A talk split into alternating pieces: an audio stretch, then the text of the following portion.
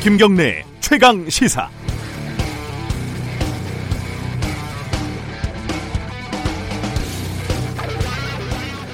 어제 인포빅스라는 곳에서 공개를 한 자료를 보니까 SK그룹의 올해 3분기까지 평균 월급이 대략 970만 원 정도더군요. 어, 연봉으로 따지면 1억 원이 훨씬 넘죠. 평균이 그렇다는 겁니다. 대기업 1인데요. 삼성이 1인 줄 알았는데 SK였네. 이런 기사가 많았습니다. 그게 자기들끼리 뭐 자존심 문제 뭐 이런 게 있는지는 모르겠지만 뭐 무슨 의미가 있는지 잘 모르겠습니다. 삼성이나 현대차 같은 경우도 평균 연봉이 대략 1억 원 가까이 됩니다. 중소기업과 비교를 하면 좀 다릅니다. 지난해 중소기업 정규직의 평균 월급은 314만 원 정도. SK랑 비교하면 3분의 1, 다른 대기업들의 한 절반 정도 수준이죠. 어, 그런데 주말에 이런 기사도 있었습니다. 부산 지하철에서 청소하는 노동자들은 점심값으로 550원을 받는데요. 550원입니다. 5,500원이 아니라. 이 사람들이 일하는 부산 교통공사에 구내식당이 있는데 여기가 밥값이 2,500원이라고 하죠. 구내식당에도 못 가서 쌀을 사가지고 화장실에서 씻어서 밥을 지어서 먹는다고 합니다.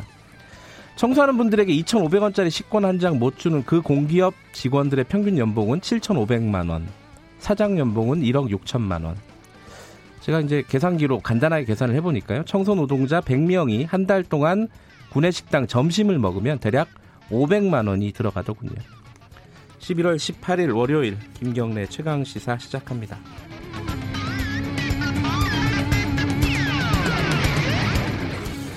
김경래 최강 시사는 유튜브 라이브로도 함께 하고 계십니다. 샵 9730으로 문자 보내주시면 공유하겠습니다. 짧은 문자는 50원, 긴 문자는 100원입니다. 샵 9730. 어, 스마트폰 애플리케이션 콩 이용하시면 무료로 참여하실 수 있습니다. 자, 월요일 주요 뉴스 브리핑부터 시작하겠습니다. 고발 뉴스 민동기 기자 어김없이 나가 계십니다. 안녕하세요. 안녕하십니까.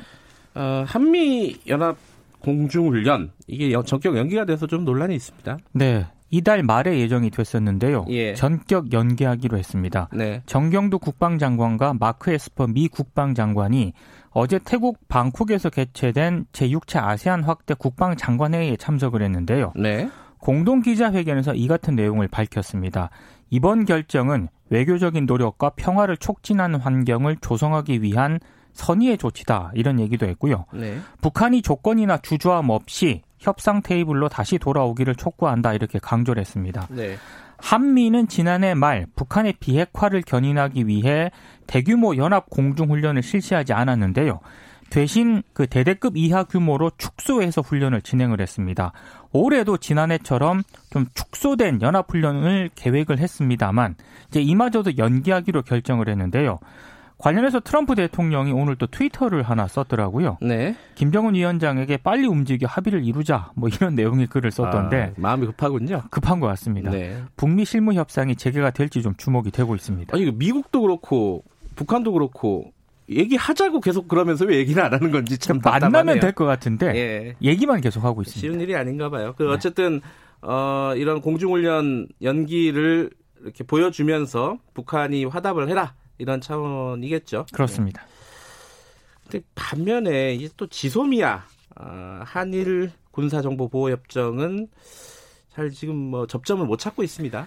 정경도 국방장관과 고노다로 일본 방위상도 만났거든요. 네. 어, 40분 동안 양자회담을 가졌는데 에, 평행선만 좀 달렸습니다. 지소미아와 관련해서 원론적인 얘기만 주고받았는데요.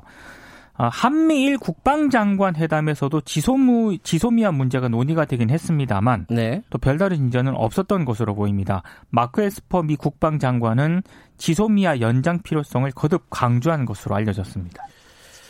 아, 어제 아, 주말 사이에 정치권에서 큰 뉴스가 두 개가 있었습니다. 예, 여당도 그렇고 야당도 그렇고 임종석 어, 비서실장 전 그리고 김세연 의원 불출마를 선언을 했습니다. 네, 임종석 전 대통령 비서실장은 총선 불출마를 선언을 했는데요. 네. 일각에서는 사실상 정계 은퇴다 이런 해석까지 나오고 있습니다. 예.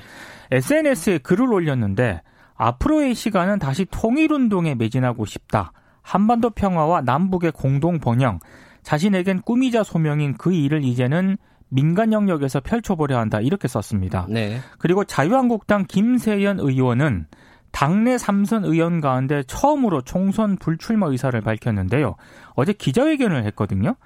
자유한국당은 수명을 다했다. 이 당으로는 대선 승리는커녕 총선 승리도 이뤄낼 수 없다 이런 얘기도 했고요. 네. 자유한국당은 존재 자체가 역사의 민폐이자 생명력, 생명력을 잃은 좀비 같은 존재라고 손가락질 받는다.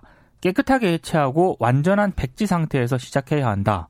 상당히 강도 높은 그런 얘기를 했습니다. 예. 지도부 등 당 소속 의원 전원 불출마를 또 주장을 하기도 했는데요.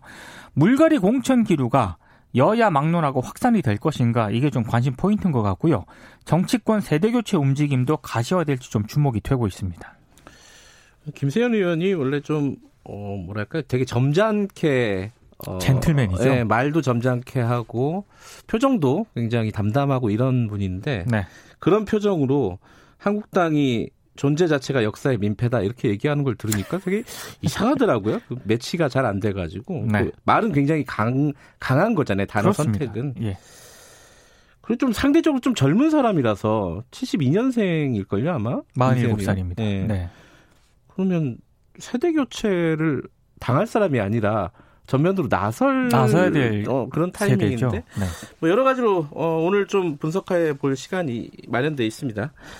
삼성전자의 어 삼성전자 노조가 있긴 하죠. 있는데 이제 상급 단체에 가입된 노조, 그러니까 한국노총이라든가 민주노총이라든가 이쪽에 네. 가입된 노조는 처음 생겼다면서요? 그러니까 원래 세 개의 소규모 노조가 있거든요. 네. 말씀하신 것처럼 상급 단체에 가입하진 않았습니다. 네. 이제 한국노총 산하 삼성전자 노조가 공식 출범을 했습니다. 네. 사실상 50년간 무노조 경영을 이어왔던 삼성전자의 양대 노총 산하 노조가 들어서기는 이번이 처음인데요. 네. 진윤석 삼성전자 노조 위원장이 지난 16일 기자회견을 가졌는데 네. 노동자 권익은 우리 스스로 쟁취하는 것이지 회사가 시혜를 베풀듯 챙겨주는 게 아니다 이렇게 얘기를 했습니다. 정확한 조합원 수가 아직 공개가 되진 않, 않았습니다만 대략 한 500명 정도 수준으로 파악이 되고 있습니다. 뭐 기업에 노조가 생겼다는 게 뉴스가 되는 게 되게 이상한 일이긴 한데요. 합니다, 진짜. 어, 저희들이 오늘 3부에서 삼성전자 노조 어, 집행부 중에 한 분을 연결해가지고 네. 어떻게 노조를 만들게 됐는지 그 사연을 들어보겠습니다. 구구절절하지 않겠습니까? 얘기가 많을 것 같습니다. 예. 삼성 바이오로직스 수사 이거 어떻게 돼가고 있습니까? 지금 제자리 걸음인데요. 네. 지난 6월 분식회계 증거인멸 교사 혐의로 삼성 임직원 8명을 구속 기소했거든요. 네. 이때까지만 해도 굉장히 잘 진행이 됐었는데 7월 그 김태한 삼성바이오 대표의 구속영장이 기각이 됐습니다. 이때 제동이 한번 걸리면서 수사 속도가 좀 더뎌졌습니다. 근데 문제는 이때 검찰이 구속영장 재청구 등을 검토하겠다 이런 입장을 밝혔거든요. 네. 지금 진행이 안 되고 있는데요. 이유가 있습니다. 서울중앙지검 반부패 수사부 전체가 조국 수사에 동원이 됐습니다. 네. 특히 삼성 바이오 수사를 맡았던 반부패 수사 4부도 사모펀드 관련 의혹 수사에 투입이 됐거든요. 네. 수사 역량이 분산이 되면서 넉 달째 지금 제자리 걸음을 가고 있다는 건데요. 일각에서는 삼성 바이오가 조국 전 장관 수사와 관련해서 최대 수혜자다 이런 지적까지 나오고 있습니다. 아 그렇게 볼 수 있는 여지가 좀 있네요. 그렇죠? 그렇습니다. 예. 어, 수사가 연관이 돼 있어가지고 팀이 철도 노조가 파업에 들어간다고요? 오는 20일부터 무기한 총파업에 들어갈 예정인데요. 네. 자회사 노조도 연대 파업에 나설 것으로 알려져서 자칫 여파가 굉장히 클 수도 있는 그런 상황입니다. 아, 노조는 4조 2교대 내년 시행을 위해서 인력 4천 명 충원 네. 그리고 임금 4% 인상, 생명 안전 업무 정규직화와 자회사 이 처우 개선 그리고 SRT 있지 않습니까? 이것과의 연내 통합 이렇게 네 개의 조건을 지금 요구를 하고 있거든요. 네. 근데 이에 대해서 코레일은 4조 2교대 시행의 필요 인력으로 1,800명 정도 수준의 인력 충원을 검토한다는 입장이고 다른 요구안에 대해서는 정부 정책 등을 들어서 거론조차 못하고 있는 그런 상황입니다. 네. 국토교통부와 코레일은 평시 대비 광역 전철 운행률을 82% 그리고 KTX는 69% 일반 열차는 60% 수준으로 확보한다는 그런 방침인데 네. 노조가 파업에 돌입하게 되면은 열차 운행률은 크게 떨어질 수밖에 없는 그런 상황입니다. 네, 오늘 어, 뉴스 브리핑은 여기까지만 듣겠습니다. 고맙습니다. 고맙습니다. 고발 뉴스 민동기 기자였고요. 김경래 최강 시사 듣고 계신 지금 시각은 7시 35분입니다.